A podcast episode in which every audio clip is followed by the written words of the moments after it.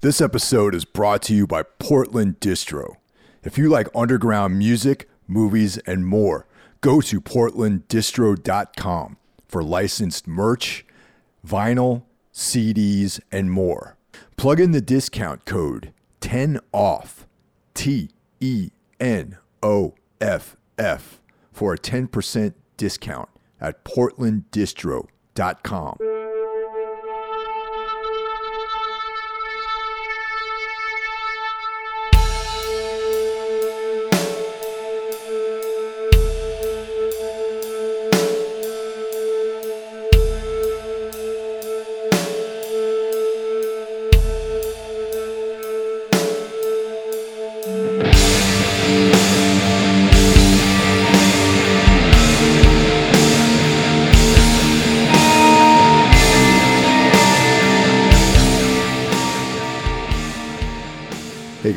thanks for tuning in. Welcome to this week's episode. We've got two of my dear friends, Trevor Shelley De Brauw and Laurent Schroeder Lebec of the Mighty Pelican. I go way back with these guys. Some of Tombs' earliest touring endeavors were with Pelican, so it's really cool to have these guys back on the show. Well, it's Laurent's first time, but Trevor's been on a couple times in the past. Now, as you guys are listening to this, uh, the record, The Fire in Our Throats Will Beckon the Thaw, has been reissued by Thrill Jockey. So that was a part of what we talked about on this episode. Before we get going, I want everyone to check out the other Horsemen of the Podcasting Apocalypse shows after they listen to Everything Went Black. Of course, on Mondays, we have Horror Wolf 666 brought to you by Brandon Legion. On Tuesday, we have the best metal podcast on the internet that is Into the Necrosphere brought to you by Jackie Smith. On Wednesday, of course, is Everything Went Black Day. Thursday is Necro Thursday, now and forever, with the Necromaniacs Horror Podcast, where I am accompanied by either Mike Scandato or Jeff Kashid to talk about all things horror. And occasionally, all three of us get together. On Sunday, the Lord's Day, we have Carl Hikara's Soul Knox podcast, which covers all things dark. It covers a lot of ground music, films, books. And right now, Carl and I are in the beginning of uh, Darkness Weaves, a collaborative effort where we talk about the work of Karl Edward Wagner, a criminally underrated weird fiction, horror, and dark fantasy author. And uh, we alternate episodes on Everything Went Black and Soul Knox. So we're in the middle of just starting that right now. Two episodes are out. Also, I'd like to thank our latest Patreon supporter. Thank you very much, Joe. And if you're interested in joining the Patreon Everything Went Black Legion, you can do so for as little as $1 a month, and that gives you access to weekly bonus material, as well as a bunch of other shows that only appear on the Patreon platform. For $5 a month, you get all the bonus stuff plus early access to the regular stream shows. Now, that's a mixed bag because sometimes I'm only a few days ahead of the curve. But right now, we're working on getting a, a bit of a buffer so people can enjoy a couple episodes at a time. For $25, you can become a sponsor of the show. And that means that I will give you an ad read for your project, your band, your business, even your other podcast if you have one going on. So, yeah, check that out. Also, I always forget to say this, but follow us on social media. We're on Instagram, Facebook, and leave us a five star review on Apple or whatever podcast platform you check out. Guys, I have to say that I'm really excited to be online with both of you gentlemen. And um, Same, you know, man. it's been it's Very been well. forever. You Yeah. know, it it's like uh well, I feel like Trevor, you and I have spoken fairly recently, but Laurent, I don't I can't remember the last time I saw you or spoke to you. I can't remember the last time I spoke to a lot of people sometimes, you know, especially because I was just kind of disconnected from a lot of music stuff for a while. Yeah. So now, now that uh, is back to the uh, the classic lineup, you know, which uh, includes uh, you, Trevor, the bro- the brothers Herweg, Yeah. Ryan and Larry, and um and that's uh that's that's a that's kind of um that's a thing, you know. I mean, I was Dallas was great, you know, um, but the original lineup was always special to me, um, primarily because we had some legendary tours together, you know, and that was like some some of my um favorite memories uh doing all this stuff has been out with you guys. And I just think, you know, one the ISIS tour we did together. Yeah. Um, you know, well, first time I met you guys and like really met you guys was when we went out with you guys and Wolves in the throne room. And I just think it was just great being on the road with people that you respect and and develop uh, personal uh, relationships with. So so that's why I'm glad that the band is is back to that lineup again. As am I. Yeah. Uh, for precisely the same reasons that you mentioned um, and how I feel about those guys, you know, just being being in a music making capacity again with three people that you have this sort of you know vocal and then also like just kind of organic relationship with just from years of listening to the same stuff being in the same room making music together you know it's i think for people that are not actively making music with each other it can be a hard thing to understand but um it's very uh it's very intimate so so the um if i remember correctly uh, I think it was it was like a family situation. Like you know, you you you were, you know, you're married, and you're having having uh, your first child, and I think that's what kind of took you out of out of the band and everything, right? Is that correct?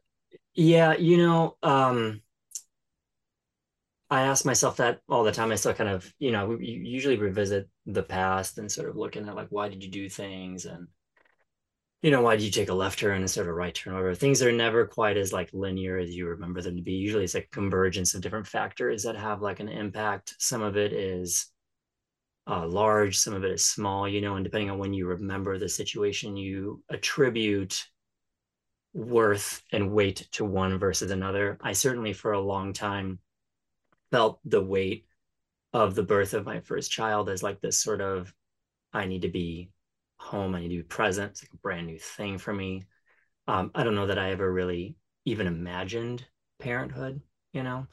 Um, and right as that sort of like narrative arc was taking place, um, I think my own past as like the son to my father was also weighing into things. And I think my dad traveled a lot when I was a kid and I think as I got older and was starting to embrace parenthood, I think it started to really sort of have an impact on me. And I was like, I gotta be, I gotta be home. I gotta make this like be my thing, you know. And so and so it became front and center for me. And then the the the kind of the pressure of like, well, how do you make ends meet? Like, what do you do? Because we were also experiencing a sort of, I think, you, you know, you may not get the same response from if you ask different members of the band, right? That's kind of the thing with being a band. People view the experiences they've had sometimes differently. But I was like kind of wanting to pause and slow down, but that's a hard thing to do because a band in a lot of ways is like this giant container ship in the ocean. You know, you can't just like slow it down.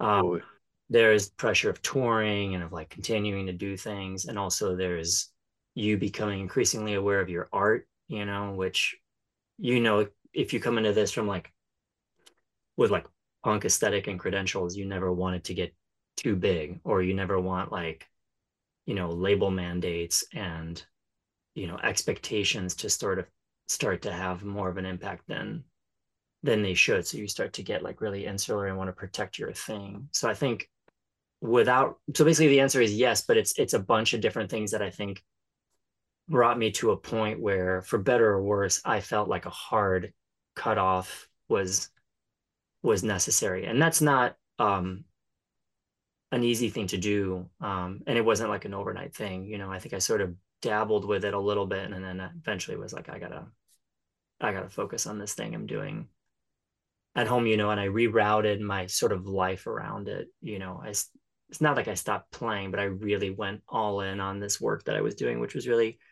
you know managing managing restaurants and i really like found a community in uh i mean it's you know most people be like really you started working at a bar and that like took the place of being in a band but you know it's it's hard out of context to give it the levity that it that it had but i just needed to do something different and invest myself in a different thing um and just sort of dive head deep into into this parenthood thing that I was doing, you know. It makes a lot of sense to me. I mean, um, you know, like there's certain there's definitely things in life that um you can find community in a lot of stuff, you know, and and, and even you know, I've never worked in a restaurant, but uh that that job seems to be the kind of job that people playing bands often get. Um, yeah. And, you know, our mutual friend Carson, you know, Carson was a oh, definitely, yeah, restaurant guy, and I saw the community that arose around around his, uh, you know, when he was working in the restaurant field, and uh, that makes a lot of sense to me, actually.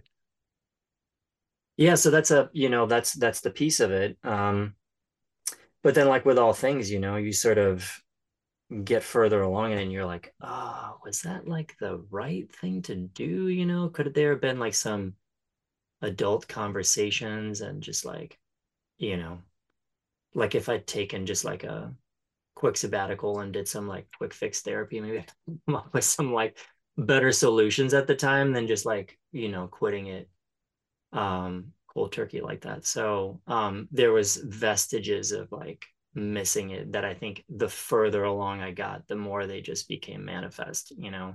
So I tried to do some other things musically and really very little resonates with something that has so much um so much importance in your life as like a band quite like that you know from having like a sort of like a main project that you do um and putting all your all your passion into it um it's hard to get something else going and for it to have that same sort of gravitas.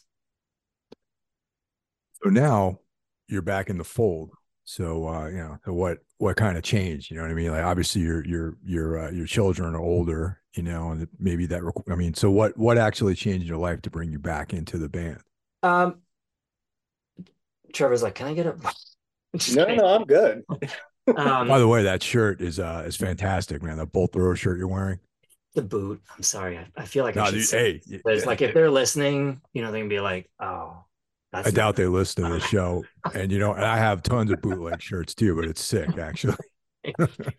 um, yeah. So I was I was starting to to write some stuff, you know, and then, um, you know, Trevor and I were having a beer one night. Um, I had just actually gone to their to their the listening party for nighttime stories at a brewery that's right by our house, and I was like, man, this shit is great, you know, and you can hear like stuff that sounds like things that you'd want to do, you know, and I'm just like, man, I really just gotta make some music with Trevor.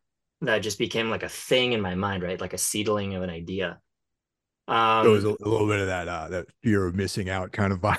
yeah, a little, you know, and then and it's it's less about like it's it's weird to hear it because it's this kind of out of body thing, you know, you're like that sounds really familiar, but it's not uh, it's not familiar, right? So I was like, well, you know, past the past, life is life, but maybe like maybe we could play music again, right? But that just was really tough to actuate for for a variety of reasons, you know, let alone that we really hadn't, you know, hung out too much, and you know, the the the creative importance of, of Pelican in all our lives was a great amount of time being spent together, like an extension of the friendship, you know, and not like a band where you're like hey man, I saw your name on a board. Like, you know, I hear you're pretty good at the blues. Let's get together and just kind of see where it goes. You know, it wasn't anything like that. Mm. So just always like an extension of a deep friendship. So um, you know, we we sort of stayed in, in, in touch from that point. Um, I was sent, I also started to talk to Larry a little bit. You know, we were sending stuff kind of, kind of back and forth during the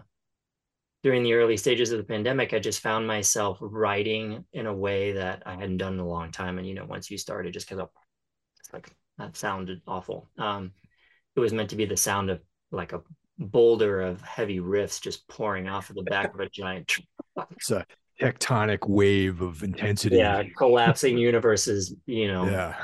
opening galaxies of riffs that just like bore down on my house and I couldn't close the windows. I was just like, let it in. So a lot of stuff just started to, to kind of come out and um I just started recording stuff on my own at home and just tabling and just being like, I'm just going to put this stuff on ice and just keep stacking and stacking and stacking. And then, you know, I think Trevor, this where you might come in just in terms of where the narrative picks up. Um, It's probably about a year and a half ago at this point.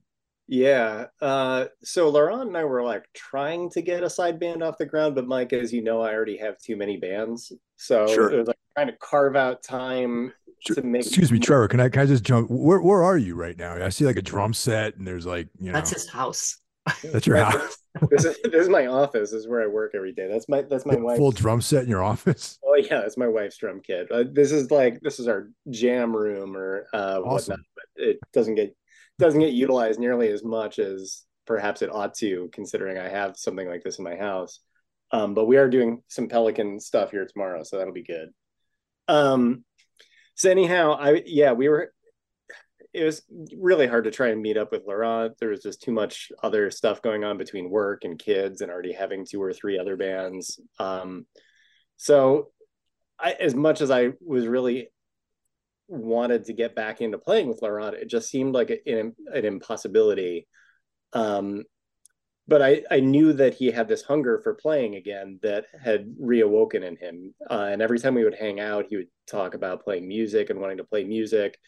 Um, so when Dallas amicably split from the band, um, it didn't really the the seed was there that like I bet you Laurent would be open to doing stuff with us. And we already had a tour booked. Uh, so at that point, it was more a matter of like, hey, dude, do you think like you'd be open to playing six shows with the band because we have these shows coming up and like, you know, we'll see how it goes or whatever.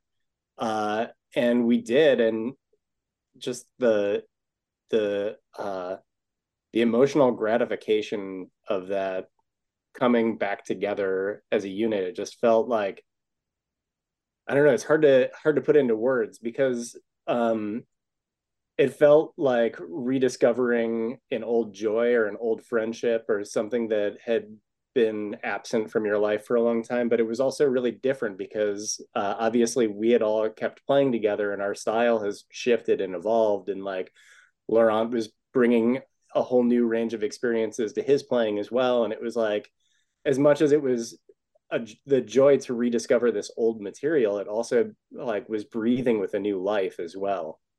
Um so at the end of that tour we asked Laurent about doing more and uh, we did a, a, few more things through to the fall. And then we decided to just start writing again because uh, you know we had a, a, few things in our back pocket and i knew laurent had a bevy of riffs that he had been working on uh, and we've just been writing ever since you know, I never really knew uh, how you guys formed because I remember I just remember Pelican just being a you know, a band that um you know I was hip to all the Hydra Head stuff, and um I remember you I didn't know you guys like in the late '90s or 2001 or anything. We just kind of all met like like around 2008 or nine or something like that. So where did how did the band actually form? Like, do you are you guys like you know childhood friends or you know what what's the story? Close. I mean, close. I mean, I, I moved to the States in 1995, um, started going to the university um, in Evanston where, you know, Trevor was living. Um, I was interested in seeking out other humans who were into punk and hardcore, preferably hardcore. Um, and it was a pretty small circle. I mean, it wasn't like you know, it would have been maybe 10 years prior in a small town. I mean, it was a good, good chunk of humans, but, um, you know, it's a small world. So you, you meet Trevor and then it wasn't too, too long before I met Larry. Um, and that circle kind of widened, you know, going to the same shows, hanging out, like in the same bands and stuff, sometimes not like in the same bands, but getting to different things. Um, but Trevor and I definitely in my in my university days like spent a, a good amount of time together. Um, you know it, to a degree i was at his um, at his folks house like a lot um, in, in the early days even staying there sometimes during the summer when i couldn't go back home um, because the terms of my visa and stuff were weird. Um, so yeah we definitely we hung out and and we were friends and had started a had done a couple of you know random projects whenever we could some stuff leaning like punky some stuff not and then eventually forming what was bloody tusk um, which would have been like this sort of all out kind of grind uh, meets sort of Japanese hardcore assault, you know, um, mostly for self entertainment. um, but you know, eventually shortened its name to Tuscan. But we were that Larry was the drummer pretty much. Yeah, well, yeah, the entire time. Um, and that was really our first um, band, the three of us. Um, and we were, you know, active regionally. One might say, I mean, we we went to California once. Yeah, uh, yeah, some some fests and stuff, but you know, no like major touring or whatever. Um, yeah, we um, mainly played every Chicago suburb one at a time. Yeah. I love that. I, I, love how it's like in, in the early days of bands, like you don't actually play in the city, you play like you know the, the random. Yeah. So like like out here, it's like you're playing like Newark instead of playing in New York or something like that, or you know you play out in like Montclair, New Jersey, or something. You know, probably better shows as a result. But yeah, we had a, a, so many shows, so many flyers, um, and we'd see each other at show. Like you just didn't do anything socially that didn't involve the others. It was like you're going to this show, of course I'll be at the show. You know, are we practicing? Of course we're practicing. Like every free moment was kind of spent doing this thing. But um, I was living with Larry eventually um, and just writing kind of some slower stuff on my own. I was the bassist in, in Tuscan. I was writing stuff on guitar that really didn't fit like at all and would have no no real place um, in that band due to the velocity of it and kind of where we were going with it. But um, you know, I showed Larry some stuff and eventually Trevor was like, "This is cool. Let's do this." Like just as a fun thing on the side. We didn't even know what we are gonna do with it. Um, I think at some point Bryan joins because you know they're brothers. He's upstairs. He hears us playing. He's a guitar player, but he decides he's gonna play bass. It just you know it kind of comes together in this very, I don't know. For me, it just seems very typical of of the time. It's just like effortless. Like, oh, here's a guy who lives on the same floor and he's everyone everyone plays guitar too. Everyone yeah. plays guitar. he's brothers he's we brothers of the other guy. And yeah, well, we were practicing at the, the Herweg's house in Des Plaines. So we were doing tusk practice every Saturday. Uh, and then I think Laurent, you went and like had like stayed over on a Friday night, and that's when you wrote the song Mammoth. Probably, sure. And then like at tusk practice the next day, uh, you know, after practice, you were like, "Do you want to work on this thing?" And it's like, "Okay." and then Bryan and Larry almost shared a bedroom. They were like, "Yeah, it was like, really close." There was like a basically yeah. a partition between their two rooms, uh, and so he's just there, and uh, yeah, and then before you knew it, we were every Saturday we would do tusk practice, ten minute break, and then do pelican practice, and it just went like that for years, and I, we owe so much uh, to Lara Senior and Peg for putting up with so much fucking noise. Yeah, that it. Strangely enough, I remember a lot of the transitions just having weed as like a transition. It was like, all right, we're transitioning. now we're doing the other band, so we slow it One of the interesting things, which I don't, I don't even know if it's really part so much of the culture of playing music anymore, but um, I mean, you guys and you know myself uh, we all have a similar background in some ways. Um, you know, our first, I mean, we probably all really loved Judas Priest and like the Scorpions first, but we couldn't play well That's enough. Correct. So then we got into punk rock music and stuff. Trevor went a different route, but I, I, I'm, I know, I, I know, Laurent. I know that you're a big Priest fan, so that's why I'm speaking sure directly to you. Yeah. yeah, I want to be KK Downing. I really do, but I, yeah. I cannot. Yeah. I know you and I have spoken about this, I think. Yeah. but the um but all right, so the commonality though is playing like punk rock and hardcore mm. and out of all the people that are in that little scene in the beginning, some people stay doing that music, you know what I mean? Some people are like happy to play, you know, integrity riffs and stuff like that and just keep running with that formula. Yet some people out of that same scene they start doing different things.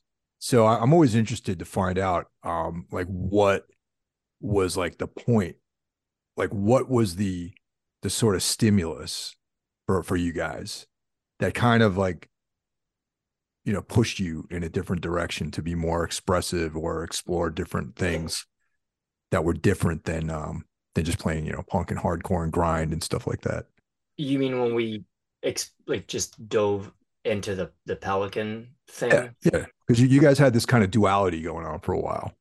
Yeah, I, I, I'm you know, a bunch of different stuff for me, I guess. Um, I think that we we all listen to so many different things. Some of a lot of them don't overlap at all, but yet found um, a common language and when we were crafting music together.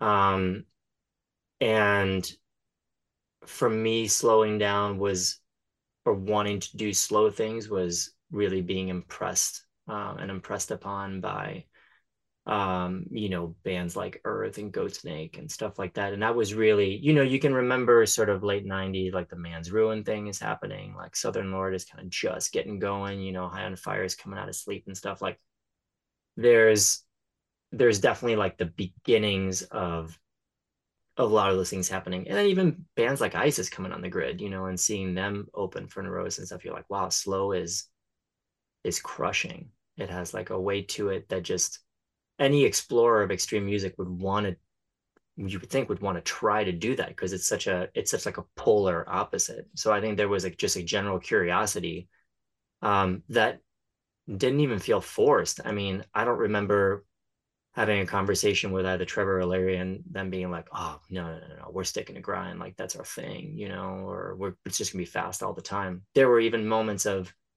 of tusk that had some slower sort of breakdowny parts that breakdowny that's not even a word. Um yeah that i think were much more about like one-eyed god prophecy you know uranus and like the bremen like hardcore thing you know with acme and systral and that kind of stuff. So um i don't know that there was you know an interest in being discordance axis uh, or anything like that but certainly being into discordance axis influenced the fast parts and then being into this other stuff influenced some of the slower parts and then me showing up with some like stonery slow riffs didn't seem awkward. It was like okay this is just like a different extreme thing to just try. The strange thing is that it stayed instrumental. That's probably going to be like the puzzle piece that's the weirdest one to figure out because i know we wanted a singer and we certainly like thought about getting one but like that's a tough thing to find really and we knew we didn't want a particular kind of like hardcore type of singer. I don't know what we were really after because it's not like I was gonna, you know what I mean? It's just it's a tough thing to to land on. So I think we just pushed further into the instrumental thing, and then ultimately you start to fill the space because when you write um, instrumentally versus writing for vocals, I mean the exercise is completely different. I can even sometimes hear bands um, where I'm hearing riffs and I'm like, there shouldn't be vocals over this riff. It's like it's too busy, or there's no room for the vocal melody, or whatever. You know, it's it's um it's a tricky thing, but um, we, yeah, we just we I I really just remember liking it and just kind of sticking with it, not really overthinking it at the time. And I also probably can't remember why it pivoted to being mostly Pelican. Maybe it was a reception issue, not like a cell phone or whatever. Being like in terms of people being receptive to it. Um, there was immediate shows, you know, there was like, oh, you've got like a slow thing. Well, High on Fire is playing the fireside, so that's a show. You know, there were bigger shows immediately as a result of doing this particular sound that were pretty big shows for us at the time in terms of exposure, even if there was only like 30 people there, you know but we also accidentally like cracked open an entire audience that didn't exist before. Because um like like Laurent said, it was not intentional to be an instrumental band, but after a few months of playing out, and we were starting to draw bigger audiences, even if it was, you know, going from 30 people to 50 people or 80 people or whatever, it was like we kept hearing again and again, like, oh, I've always like been interested in heavy music, but I'm turned off by the screaming and stuff like that. Yes, and so we we were like creating this whole new niche of of heavy music in Chicago uh, amongst people that had previously been kind of closed off to it in a sense. And Chicago was really receptive to it for sure because of I think its own history with experimental and you know outlier music in general and just the bevy of like labels that are here and stuff. I I, I remember a lot of just like a, a, an embrace from from all from very like disparate types of audience people, you know, just looking out and being like, wow, this is actually a very diverse crowd, you know, um, and and not necessarily metal-ish to begin with. I mean, sometimes we would play out of town more metal kinds of shows, and people be like, "Whoa, didn't expect, you know, you guys to look like this." expect you guys to have like like like leather pants and stuff like that. No shirts. I don't know what the expectations were, but they might have, you know, maybe the hair was longer, the clothes were darker or something. I'm not sure, but um, or maybe more tattoos or whatever. But it it just it was like it, it immediately felt like Chicago was like a kind of a good a good home to for this to kind of grow and become a different thing. Yeah, Chicago has always been. Uh, I mean, if you go through my record collection, you know you'll you'll find uh you know articles of faith you'll find shellac in there you know big black you know naked raygun tar like these are all bands that don't even sound alike but they have like yeah. chicago to me has always had a very unique um sort of vibe and even the, like the more extreme bands like um you know like indian and you know bands like that have a very have you guys ever played with them just out of curiosity in the past yeah I'm yeah i can sure. see that yeah. yeah the, the other thing too is I never really it's funny, like all these years, I just think of Pelican as a band. Like I don't even think of you guys as an instrumental band. You know, it's not like, okay, there's I like instrumental music, you know, and you know, like Goblin or something like that. You know what I mean? Yeah, I agree with you. I yeah. just I listen to shit uh, like to me, Pelican's just been a band that oh yeah, there's no vocals. You know what I mean? Yeah, and I'm flattered by your by your looking at it that way, certainly because we never viewed it as being restrictive. It was just there's no vocals, so we're we're gonna do our thing with these four these three instruments, you know. Um even I mean, I think there was moments where we talked about like incorporating other types of elements and stuff, but it never felt it never really took off, you know. It just stayed even now, like coming back to it with this many years of distance, it's just a bass, two guitars, and drums. And there's not like a plethora of keyboards and like fucking other stuff, you know, to fill out the space. It's just I rolled up to show Trevor some riffs, and it was just like, here's my guitar with a pick, here's the here's the riff, you know, just the same way that it was um, years back, and that maybe shows how you know maybe some people may be like well that's a like a limited thing to to do you know you'd think after like 20 years of doing it this way but i'm like but i've still i don't feel like i'm really running out of ideas or like ways to to do this thing so i'm just going to keep doing it the way that it feels correct. So with these uh these reissues uh through thrill jockey. It's it's all the it's the it's the hydra head stuff that's coming out right? Because the, the southern lord stuff is still um in print right trevor? Yeah that's right. Yeah, yeah it was just uh hydra head stopped doing they stopped maintaining the label and um they kind of released everybody's masters back out into the wild and we we uh we kind of examined our options and we wanted to to work with thrill jockey because they have such a rich history in in chicago and we were interested in I think we were interested in the Chicago ness of that era of the band.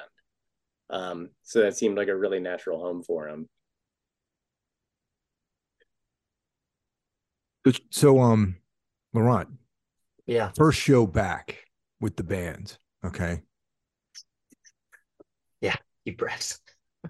what was that like, man? Honestly, because it's like, um, uh, you know, not having been probably on stage for a while you know? Yeah. So, um, you know, different parts of your brain do different things. You know, you've got that part of your brain that's like pragmatic problem solving. You know, you've got that sort of reptile like part of your brain that's just your you know your defense responses and stuff and on the right side of your brain on your creative side you've got like the flow state and you're just in the moment the first 10 minutes you're just like oh my god what am i doing? I'm going to forget every fucking note from all these practices. Like there's absolutely no reason for me to be up here. This is ridiculous. And then you're just like oh wait a minute. Okay.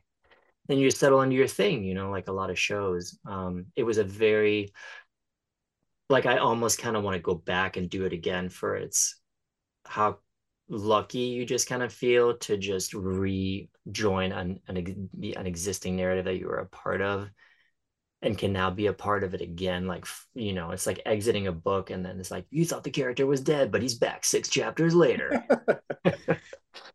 You know turns out he wasn't a villain at all. Or just misunderstood but uh you know just uh, all the weight that you'd expect from you know some t- touching on some of the themes that trevor brought up earlier but you know it's it's the exaltation of like friendship and and the all the drama of it in in the best way. And i mean we all like to play on stage because it's loud and it's thick and it's like rich and cathartic and you're just like enveloped in sound. Um and you know we're not like choreographed or or themed performers. It's just certainly there's a lighting that seems to be kind of a nice conduit to what we do uh, but that's really the extent of it. So it's just about the four people and the music, and it's always kind of been that way. You know, the stages change, the mix gets better as you go. Um, but it's just that thing. It's like that's like a facsimile of that thing that it was before, and so that um, was really transportive and and pretty amazing and just doing the same material but with the benefit of like distance and the wisdom that you get from from age and the distance from things um you know i know i'm speaking in these sort of like vague terms but i think i think i think you know what i'm trying to say. Um it was super cool. It was super cool. It was great. Um and then the the shows after that just because they were informed with this first good hometown show as like an as like an inception point for rejoining um they were probably better for me as a result of it you know? It's like if the first show was just like a bust on some some performance level or whatever it would have been like oh, you know maybe that seed of doubt would have been there but that didn't that didn't really happen. And so i think especially the european stuff you know after which like all european tours was fraught with occasional moments you know of like wow, there's a lot of cars on this road. None of them are moving, and the show starts in a half hour. You know, or like we know random stuff, or, or like just like you know layovers and missed, uh, you know, connections. But um, every show was played, and they were just like, it was like just rolling with it. Uh, and so that was great. Um, and to rediscover it for that um, and to re-engage in it um, in that way was was really amazing. Um, and you know we're all looking forward to to doing more.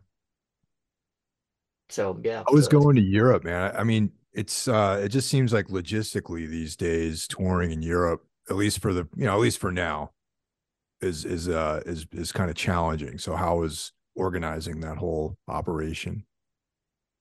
Well it was weird because it was you know still kind of the tail end of uh well the tail end. I mean it's it was very much like a covid time still. Um, and so there was, you know, challenges with that logistically and, and in terms of, you know, health concerns and things, um, but choosing to still do it and, you know, testing all the time and, and trying to make it work. Um, and, but the shows, the shows themselves were, were, were great. You know, it's, I mean, I hope to to go back there and and again do it um, in a different um, a different light. You know, just back to.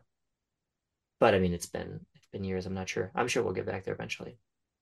Yeah, I, I imagine you guys will. You know, so the the next thing that you guys have coming up um, is this uh this Three Floyds uh Dark Lord Festival, which I've always wanted to play, but I've never had an opportunity to do that. So past that, is there any any plans for uh, for any more live stuff coming up coming down the line? I believe the day before this podcast comes out, we will have announced uh, a four oh. show tour in the Midwest, or hopefully it turns out to be four shows. I don't know. One of them will be uh, Chicago Metro. We're going to do a big release party for uh, the Fire in Our Throats reissue. Um, and then from there, I think we're going to try and focus more on new stuff and uh, and kind of close down the retrospective period of our band. Nice. Um, but yeah, because we've been making tons of progress on new songs. We're like six songs deep. Um, so yeah, I think we want to shift the focus to that and hopefully make a new record and then think about touring from there. That's awesome. I'm glad to hear that. I'm glad to hear that. You know, it's not just like this. uh You know how like bands get together and they have these reunion tours, and it's like like Motley Crue or something. You know, they have like uh you know their farewell tour that happens like 10 years in a row. well, yeah, that's the thing that's funny is like we've been doing this band. Um, I mean, and obviously not continuously for Laurent, but we've been doing the band for 20 years now. And yeah. uh, the pandemic. Over 20 years. Yeah, yeah. And the pandemic was the first time that we like ever had to hit the pause. We we've always been what's the next thing? What's the next project? What's the next tour? What's the next album? What's the next song? And we've never been in a retrospective mode before. So when we uh, when the pandemic hit and Hydra Head were like, okay, your records are going out of print. You need to find a new home for them. And we kind of, that became the focus of the band for a while was just like reactivating these old songs and like doing archival work and digging up old tracks and like digitizing tapes and and all this stuff that went into making the reissues. And it's really the first time i think that we've taken stock of the band and where we've been and and where the journey that it took to get to where we are now.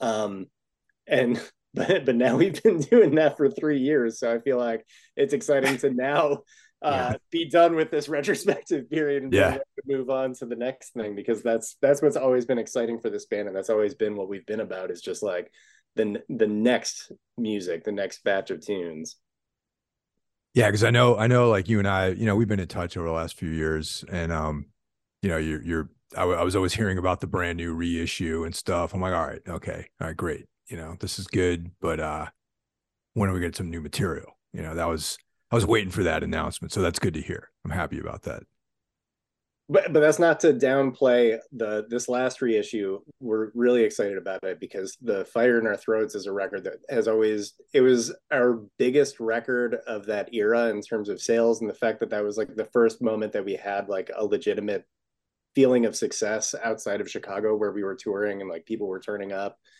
Um, but the record always sat weird because the mix didn't really sit right for us. Uh, so it was kind of like this mixed bag where it's like such a, a big and important record for us, but it was hard to listen back to. And uh, and Greg Norman, who originally engineered the album, uh, when I I brought him the tapes to di- digitize them, uh, he he offered to just remix the whole record, and it's in a similar way that we're now approaching playing these songs with a new skill set and with a new level of comfort in our abilities uh, he's got a whole new skill set and comfort in his abilities as an engineer, and he was able to bring that to to mixing the album again.